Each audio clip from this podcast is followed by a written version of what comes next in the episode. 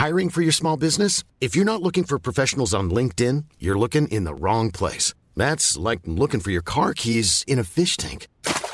LinkedIn helps you hire professionals you can't find anywhere else, even those who aren't actively searching for a new job but might be open to the perfect role. In a given month, over 70% of LinkedIn users don't even visit other leading job sites. So start looking in the right place. With LinkedIn, you can hire professionals like a professional. Post your free job on linkedin.com slash people today.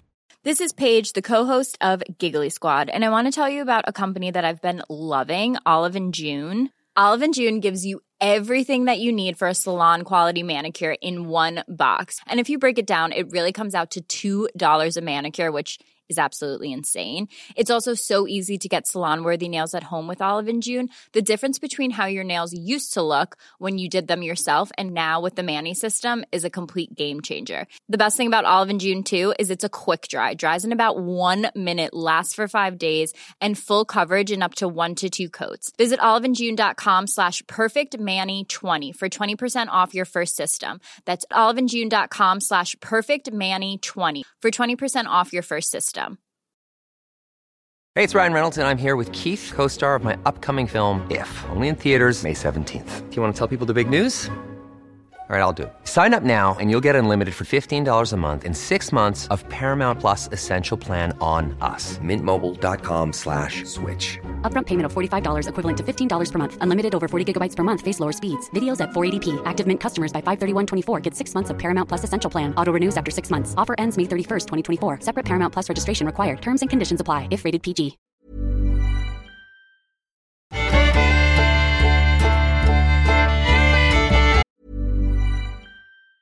Hey, I'm Ryan Reynolds. Recently, I asked Mint Mobile's legal team if big wireless companies are allowed to raise prices due to inflation. They said yes. And then when I asked if raising prices technically violates those onerous two year contracts, they said, What the f are you talking about, you insane Hollywood ass? So to recap, we're cutting the price of Mint Unlimited from $30 a month to just $15 a month. Give it a try at mintmobile.com slash switch. $45 upfront for three months plus taxes and fees. Promo for new customers for limited time. Unlimited more than 40 gigabytes per month. Slows. Full terms at mintmobile.com. Hey there, it's Michelle Norris. I'm host of a podcast called Your Mama's Kitchen. When I travel, I'm usually looking for a way to find a taste of home when I'm not at home. And one of the things I love to do when I am at home is entertain. And Airbnb allows me to do that. When I was in California recently, I rented a house that had a great kitchen. And when we were sitting around the table, we're all thinking, we're in someone else's house. Someone could be in all of our homes as well. If you have a home, but you're not always at home, you have an Airbnb. Your home might be worth more than you think. Find out how much at airbnb.com/slash host.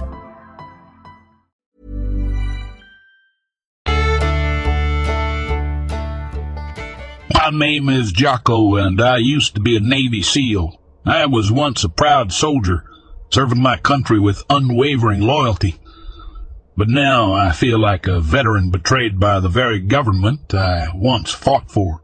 That's why I've decided to share my story anonymously on the internet, hoping that someone out there will understand. Growing up, I was always the outcast in my family. My siblings achieved great things in the military, earning titles and praise. Meanwhile, I felt like a loser, unable to match their incredible accomplishments, but deep down I knew I had something to prove. As a Navy SEAL, I participated in countless rescue missions after bombings during war. We were a team of ten highly skilled troops, always ready to face any challenge. But one fateful mission changed everything. We found ourselves separated from our unit, a small band of elite warriors lost in a hostile land. As we searched through the ruins, something peculiar caught our attention. Objects fell silently, as if defying the laws of physics. It sent shivers down our spines, but we pressed on. Then a weak cry for help reached our ears. We followed the sound, hoping to find survivors amidst the devastation. Instead, we stumbled upon a young man trapped between two massive rocks. Dust and blood covered his face, a grim reminder of the senseless war we were engulfed in. With a heavy heart, we realized he was already dead, his life extinguished, leaving behind only questions and sorrow. But as we stood there, a sinister presence enveloped us, a darkness that defied explanation. Fear gripped us as we screamed for it to disappear, and miraculously it did. But our relief was short-lived. A new threat emerged, guns pointed at our faces. We had fallen into the hands of another group, our captors. They forced us to reveal our unit's operational points, betraying our fellow soldiers. I cannot disclose what happened afterward, as the memories are too painful to recount. Yet, somehow, my life was spared.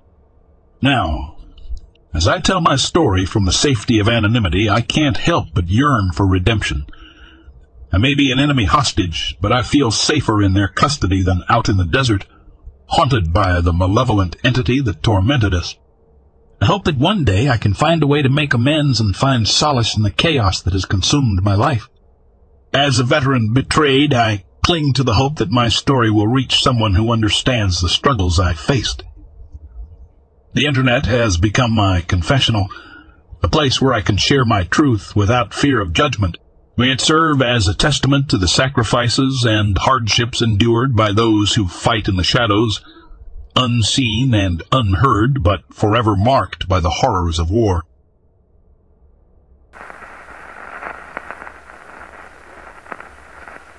I was camping with four friends in Chile. After a long day exploring, we went back to our campsite and ate mushrooms. After four plus hours, only three of us were still up when one of the guys who I had only met that day fainted. I went to pick him up, and his eyes were glazed over, rolling in the back of his head. I held him up and tried to keep him awake, but he passed out again. The other friend, who was still up, was out of it, still tripping. I was too for sure, but I managed to get him to wake the other two. We finally got the guy to drink a Coke and eat some candy. Apparently it was a blood sugar thing, because he eventually started to come to and made it to his tent.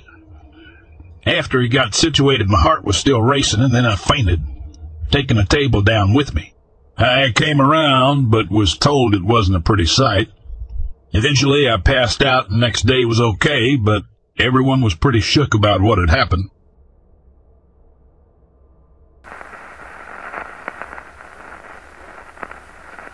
To set the scene, it was last Sunday, November 27th, and I'm walking through the woods to avoid interacting with guests like the average antisocial teenager I am. I have one of my uncle's dogs with me, Duke, a 150-pound Great Dane, as we're passing through a clearing. I state the size and breed of dog to demonstrate how out of character his behavior will be. As we get about halfway through the clearing, he begins to walk slower and begin to whine. I assume he hurt his paw, so I check him over, but find nothing. I turn around, and in my flashlight beam, I can see a pair of eyes about four feet off the ground, significantly taller than anything with eyes shine in my area. I understandably freak the hell out and start to back away. Then the most horrifying thing happens. It stands up. Whatever was watching me is now over six feet tall, and then it talked. It said help with no emotion or cadence behind it. Duke is losing his mind trying to get away, and I decide that it is a reasonable plan. As we're running through the forest trying to get back to our house, I can hear the creature saying, Help! Help, help, always with five seconds apart. We mercifully make it back to the house and get inside. For the next few nights, if I looked out my window, I could still see those same eyes gazing into my soul from the woods. I don't know if it was a skinwalker, a wendigo, or what the hell I was, but I hope I never see it again to answer some questions you may have. The people saying the dog is insane for being 250 pounds, they are telling the truth. There was a typo wherein I accidentally typed 250 instead of 150. This occurred in northern Oklahoma. There was no discernible gender to the voice. There was no discernible evidence when I went back the next day.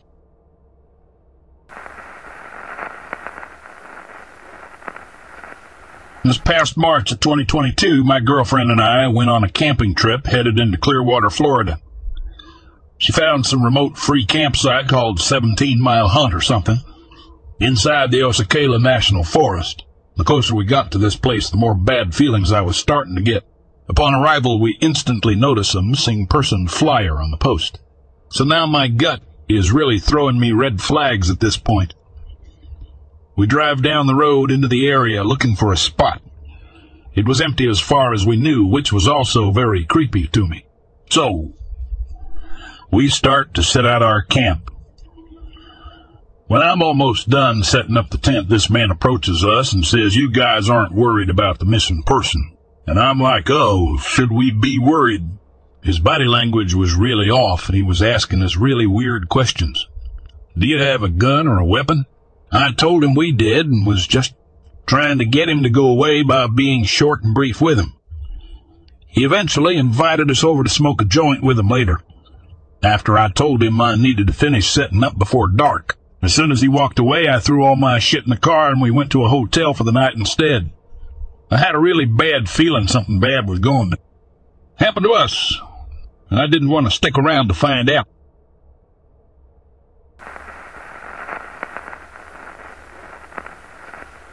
I grew up 10 kilometers outside of a small village in mid-north Sweden. Close by a lake and I played and biked around in these woods all through my life. I always had a kind of creepy feeling, but I know these areas so well. One night, five years ago, me and two friends walked out through the woods. Pitch black outside, we just used our phone lights to see the trails, to go sit by the lake and smoke. On our way back, we see some flashing, waving lights in the corner of the eye. Maybe 50 meters away. No sound at all. We don't hear no people, no footsteps or sticks being broken, and then it disappear and I think I read somewhere on Reddit before about similar experiences. The thing is, where our house is there is almost no neighbors. I have no idea who or what that was. Our house is located close to the lake with almost a swamp close to it. Lots of weird noises and things growing up in nature like that. It, I mean, there is a few houses around us with a couple of kilometers in between. But this was during winter and past midnight. Just a nature and that weird light?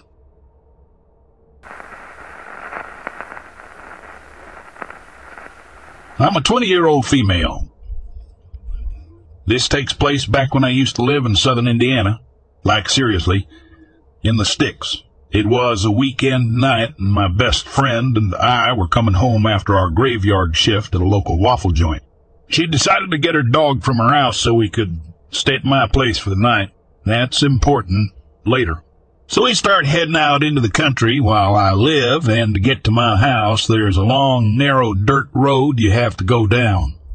About a mile and or so, we see a truck's headlights. We get closer, and it's a nice truck, probably like a 2018 at least. I can't say I know much about cars. Leave me alone, though. He's parked to where he's sideways, blocking the whole path. Confused, I get out and ask if he's okay. He looked hopeful when he saw me at first. I'm just waiting on a friend to come get me. My truck's stuck. He smiled at me and I noticed his pupils were nearly completely dilated. He looks back to my car and sees that I have someone with me and he looks at the dog sticking his head out the window. The smile fades. He says pit bulls are mean and nasty. He quickly turns around and gets back in his truck. I go back to my friend and I'm like, put this shit in reverse and use whatever hood race skills you have to get us out to here so we take my poor 95 caddy that really shouldn't be driving on a dirt road anyway and back all the way up down that road and get back to the main road. Relieved, we take a different road home. Then, lo and behold, the same guy is parked on that road, standing off to the side, smiling, just looking into our headlights. We were completely about to shit ourselves, and we gunned it the rest of the way home. I don't know how he got there before us or what his intentions were, but I'm thankful I wasn't alone being my naive college girl self.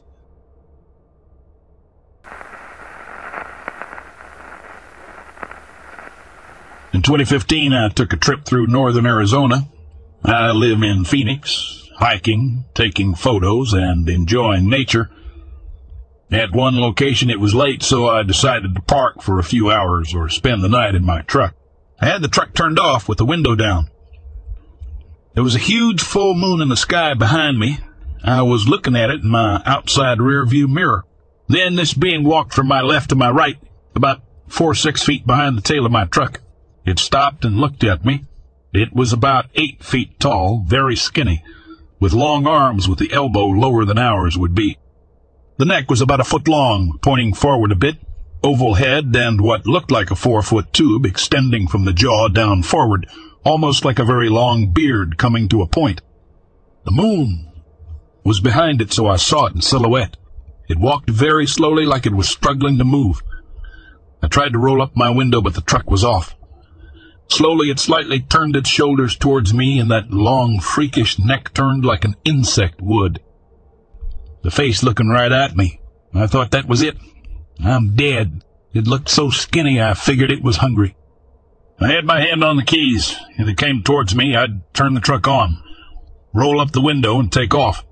The head turned back forward, and it walked on. I waited a minute, then started the truck and took off. A few months later, I decided to go back, but in the daytime. I found the exact spot. There was nothing there but dirt and desert. No buildings for miles, all dirt roads. I traveled around the area since I was there, did a bit of hiking, then came upon a place and parked. It looked like an old crash site with a hole in the ground, big rocks all burned and bushes growing in it. Whatever happened there happened a long time ago. Then I heard digging sounds like heavy machinery, trucks backing up and making the beep beep sound like a lot of them, but there was nothing around me for miles, just desert. I drove around a bit to see where the sound was coming from, but I was all alone out there. I went back to that spot and could clearly hear lots of trucks busy at work, like major digging construction machines. I then got on my knees and put my ear to the ground. The digging sound was coming from underground. I thought that was odd. Nothing around that would identify that area for construction. Out in the desert on a very simple road, saw no one pass by at all. Then I noticed out in the desert two big, white, shiny pickup trucks facing me. Windows were black. They seemed to appear out of nowhere. Then behind me were two more. It was just me, the four trucks, and a lot of people digging under me. I got concerned, got back in my truck, and left. After a bit, I slowed down. No one was following me, so I drove until I got to the next road. There was an underpass to the road to go north. I take a right to go south, go under the underpass, and take a left. At both exits were the same big white pickup trucks, the glass tinted black and waiting. Whichever way I turned, one of them would be behind me. I headed south, and the truck behind me immediately took off after me. The other truck turned around and followed. The truck was right on my bumper. It was so large I couldn't see in its window, but it was tinted so dark I'd not seen anyone driving anyway. I was going 90 miles an hour. As it was right on my tail, the other one tried to overtake me. I was weaving between two lanes to keep it from passing. As I had gone into the left lane to block the second truck, the one behind me tried to pass me on my right.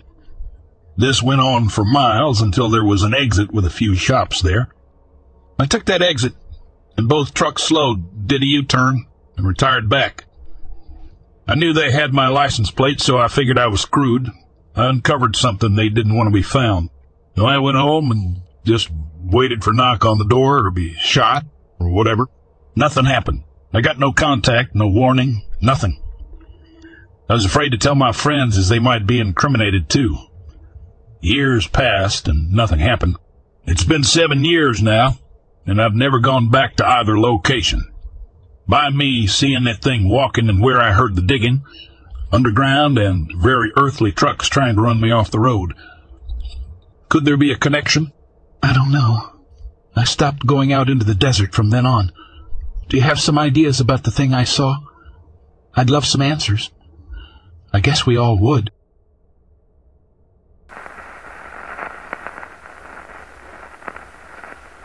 I was at Mount Robson National Park, deep in the back country. We had set up our camp and we were just relaxing around the fire. A girl, let's call her Sue, stumbled into camp, quite obviously distressed. Sue was sobbing and could barely speak. We went to her and tried to find out what had happened. Sue was in rough shape and was having difficulty communicating with us. We managed to get out of Sue that her friend was lost. We sent one person to run to the closest warden's cabin to get help, about five kilometers away. They responded, and within a few hours, the RCMP, search and rescue, and park staff were on site. A helicopter came in to drop off people and pick up Sue to take her to the hospital for treatment. So here's what happened. Sue and her friend were hiking what is called the North Boundary Trail, a very remote part of the park that has some tricky river crossings. Sue's friend slipped on one of these crossings and fell into the fast-moving current and was swept away. Sue searched for her downstream for a full day before deciding to hike out on her own. Sue hiked out another two full days and said she didn't sleep much. Laid down once in a while, but was too scared to sleep, so just kept walking. We were the first people she saw three days after losing her friend. I never heard whether they recovered Sue's friend's body.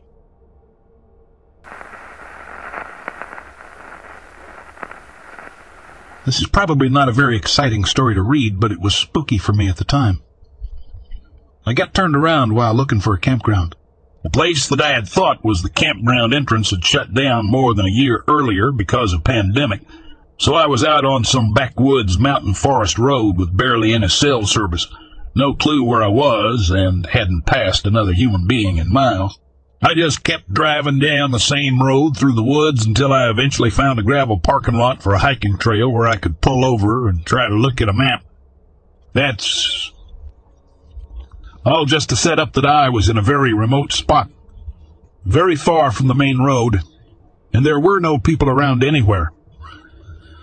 I hadn't seen a person or another car in at least half an hour. I stopped right in the middle of the parking lot, since no one was around, and started trying to pull up a map on my phone. The windows to my car were down.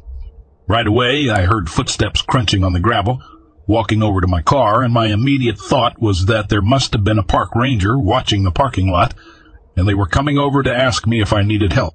When the footsteps were close to my car, I looked up from my phone to ask for directions, and nobody was there. Nobody was anywhere around me. I didn't hear any more footsteps either, like from a deer run away.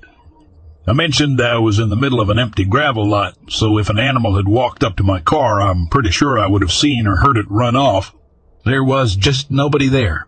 I was really freaked out and immediately rolled my windows up and drove all the way back the way I came until I found the main road made it all the way to an actual human town before I was brave enough to pull over and mess with the map again.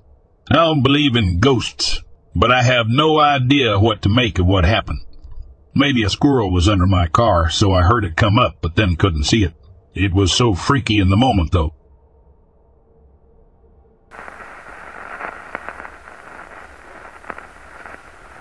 My wife and I hiked and camped quite a bit before we had our first kid, now one year old. Some backpacking, but mostly car camping that requires a good drive down a Forest Service road to escape people and noise. In 2016, we decided, after three nights in a national forest and adjacent national park, we'd stay at a FS camp site, a change from dispersed camping a ways from any town, but still a campsite with a bathroom. We had a wonderful time during the day, swam in a lake, yada yada, a wussome place. The campsite was mostly busy, but with small families. One noteworthy group, loudish people, though well out of sight on the other side of a stand of trees. They brought many cars of all types, at least those that could drive down the road, non-paved, for a good two miles. Not bad, though. But whatever. Let people have fun. I didn't care about the noise. Come night, we go to bed early, no fire as we wake up early to hike before the sun beats down. The group is still loud. My wife does the earplugs. I'm able to ignore it and sleep. No problem. Come 1 a.m., I wake up, perhaps due to the group noise, I don't know. I can hear fewer of them, maybe four. Five people that were audible, enough to make out every fourth or fifth word. Loud drunkenness, but it was initially friendly. Cursing, laughing. Next thing I hear a guy call a lady a cunt. And shit goes downhill from there. Now they are yelling expletives that I can mostly make out because of the yelling. Woman and men both telling each other to off. Luckily, my wife is still out sleeping. Out of this mess of people yelling, a woman just starts screaming, shrieking. Something changed and happened to her. This wasn't just someone joining the verbal fight. This was the first time my heart rate went up. WTF is happening? Even while others in the group are still yelling, I can tell the shrieking girl is moving away from the group but is still yelling loud, like distorting your voice yelling. Her yells turn into words help as she moves. And nf, I can begin to tell she is getting closer to the tent site area where I am. Pause real quick. Let me get the layout of my campsite, which is key. Around one bend of a large lake, there are several camp areas, which means multiple 612 campsite pods, each accessible by a walking trail. There's an area to park with each campsite near each trail. The dirt road swings around the lake to each parking area. This yelling group was in the pod next to mine, not the same campsite. Screaming girl is getting closer, but it's hard to yell. Then her screams for help become clear, where I'm able to make out. Help, someone is trying to stab me. I can hear her move from the road to the parking area where my car is parked, coming closer to the trailhead that connects to my campsite. In my head, F, don't come to the trail. Don't come to the trail. My tent is the first one once you enter the trail. My wife is sleeping through the yelling still. I might sound like an asshole for not jumping up and playing the hero here, but uh, that. I'm not touching drunk people drama. Sure enough, she starts down the trail. The trail splits and I'm on the right. I'm thinking, go left, go left. My wife is starting to wake up pulls out the earplug. I turn to her. It's okay, it's okay. Nope. Yelling girl turns right, walks right up to our tent, stands next to it. Help me, can you please help me? She is sobbing. I get up first and open the tent. In the twilight and the light from the girl's phone, I can see she is a teenager, drunk as hell. Not bleeding or stabbed, luckily. I'm tired and don't respond well, sputtering a bit. Saying things like I don't know. We can't. My wife pops up and handles the situation like a boss, calming her down, asking her name, sitting her down on the picnic table, descalating. Take a second. Imagine waking up to someone screaming help at 1 a.m. next to your tent. Not sure how my wife handled that so well. The short version of girl's story. She is 16. Her cousin got jealous about hugging her boyfriend, threatened and maybe tried to stab the 16 year old. All were drinking. Meanwhile, we can hear people over in the campsite continuing to rage, yelling at each other. It is now mostly just two guys yelling at each other. My wife instructs the girl to drink water and stay away from her cousin. They were going over options and trying to use either of our phones, wife's and mine, to call police. No signal. T-Mobile. Luckily, other campers have woken up and come to our area. They have a signal and called the police. Thank God. The girl has calmed down at this point and wants to leave. We are all weary as we can still hear the dudes screaming at each other. The girl abruptly leaves. Wife and I, plus two other campers, are standing in the parking area, near the trail. WT thing about it all. The dudes yelling in the background escalates to a fist fight. You can hear skin slaps like someone got popped falling into bushes, shouting. The four of us sitting there waiting for the police. This goes on for a while. Thirty minutes and no police.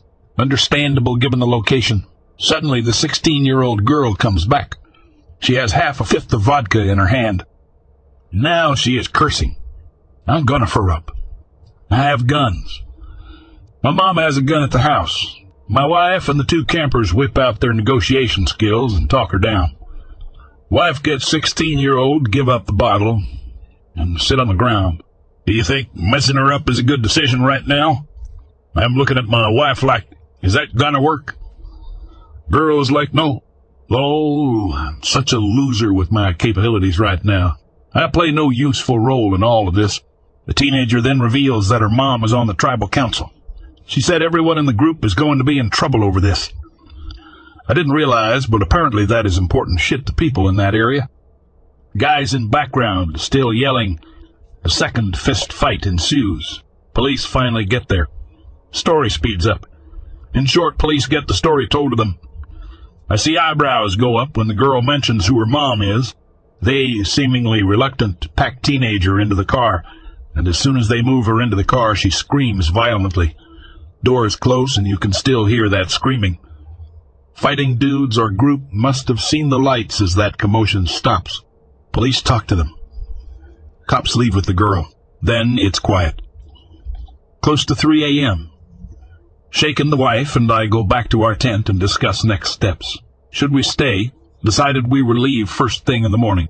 But while lying there as if to sleep, only five minutes later, the group again begins to shout at each other. Expletives more along the lines of we're messing with you. Nope, we're out. So in the dark, we quietly packed the car. For some reason, wife and I were concerned the group will hear us. The tent goes in unfolded. Fast.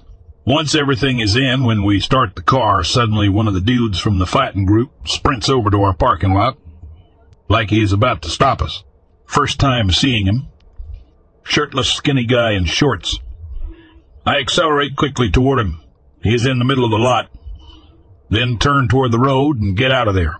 Nearly three hours of driving back to the city.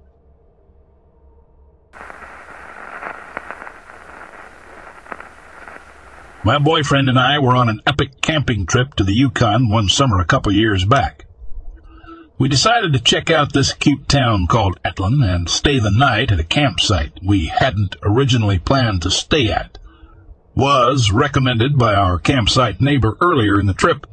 It was a long day of driving and we had about an hour of light to set up camp and make dinner, and it was very misty and looked like rain. The site was the last one down this long road that had many sites along the way, but we were the only ones for a few kilometers. We had set up the tent by this time and were getting dinner ready when somewhere close in the forest we heard a loud crashing noise. Well, being in northern, northern British Columbia, my boyfriend freaks the F out thinking it's a bear running through the forest to eat us. He screams, quick, it's a bear! Get in the car! We both jumped in the car and locked the doors behind us. After a few minutes of deep breathing, we realized it was probably just a tree falling or something. We got out of the car, looked around. Nothing was around. But the eerie on edge feeling didn't go away, so we decided to skip the campfire that night and settle into our tent. Laying our anxious heads down, we were thinking we wouldn't sleep at all that night.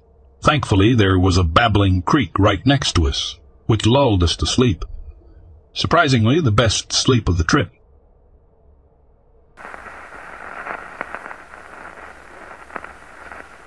This incident took place in 1993. I was in a fishing boat with my father and grandfather in the Potomac River in the Sideling Hill Wildlife Management Area, Washington County, Maryland. We had been on my father's boat fishing for a few hours already. My father's girlfriend was also on the boat, which wasn't all that large, maybe the size of a regular sedan vehicle. Anyway, my father and his girlfriend were looking out towards the front of the boat and I and my granddad were fishing off the back half of the boat. I and my grandfather were simply talking about whatever and fishing when all of a sudden we looked about maybe 20 yards away from where we were and I see it. I'm not too sure what it was, but I'll try to describe what I saw. I saw a creature about the size of a large alligator, maybe six, seven feet in length, but the creature was definitely not an alligator. It had a grayish brown color and smooth skin like that of a dolphin. I remember seeing flippers on it, but I don't remember how many, although I do know it was more than two. I never actually saw its head or tail, just its midsection. I didn't know what it was doing, but I remember seeing the creature sort of rolling around as an alligator or a crocodile would do while trying to bite a chunk of flesh off an animal. I remember comparing what I saw to a log rolling in the water. The animal rolled for a few seconds and then disappeared before either one of us could call my dad to check it out. I remember after seeing it, both me and my grandfather looked at each other in disbelief. My father always did think we were just playing. I know what I saw, and it freaked me out. More so because I had been swimming in that same area a few days before the incident, To this day, I don't know what it was.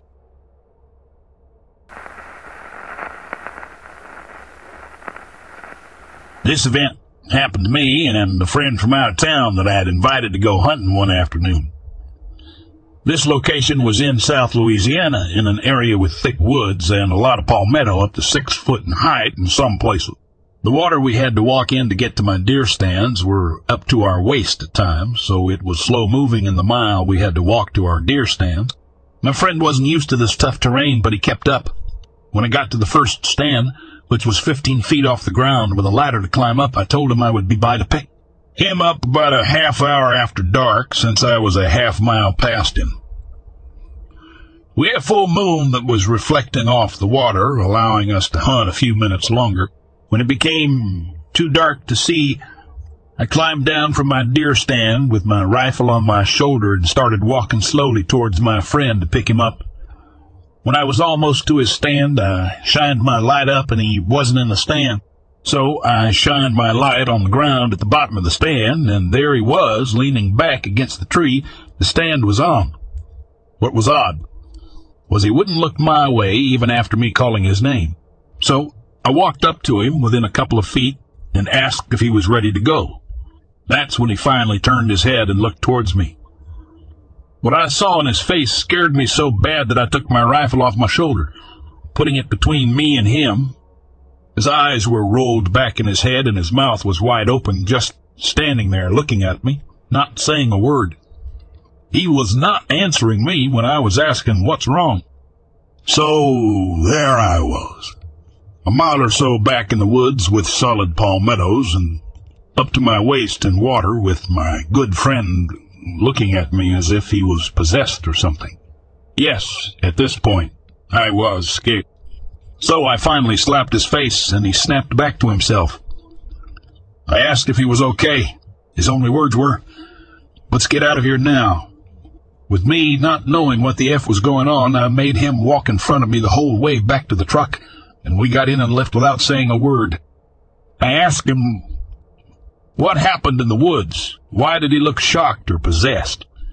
That's when he started crying and started telling me how he was sitting there in the stand when he heard something coming through the water, moving palmettos as it was walking. When it got close enough to see what it was, he said it was a man that looked like he had been skinned alive. He had no skin at all on him, and he said he was so scared that after this thing had passed him, he climbed down and hid under the stand against the tree, so it wouldn't see him if it came back. He was in shock when I got to him. That's why he had looked like he did. He was so shook up and crying that I made him pull over for me to drive. Well, a week went by, and I was talking to my Lyle cousin who had gone on a tour to Near Indian Memorial, they were explaining how this Indian tribe would skin men of the tribe alive and turn them loose in the woods when they had committed a serious crime in the tribe. My friend, who had witnessed this skinned man a week earlier, wasn't from around this area, had no way of knowing this. So what did he see that put him in shock? Was it a ghost of one of these Indians who was skinned alive years ago? I don't know. I just know the shape my friend was in when I got to him that night in the woods. Something I'll never forget. I'm sorry for the long read and excuse my typing. I'm on my cell phone.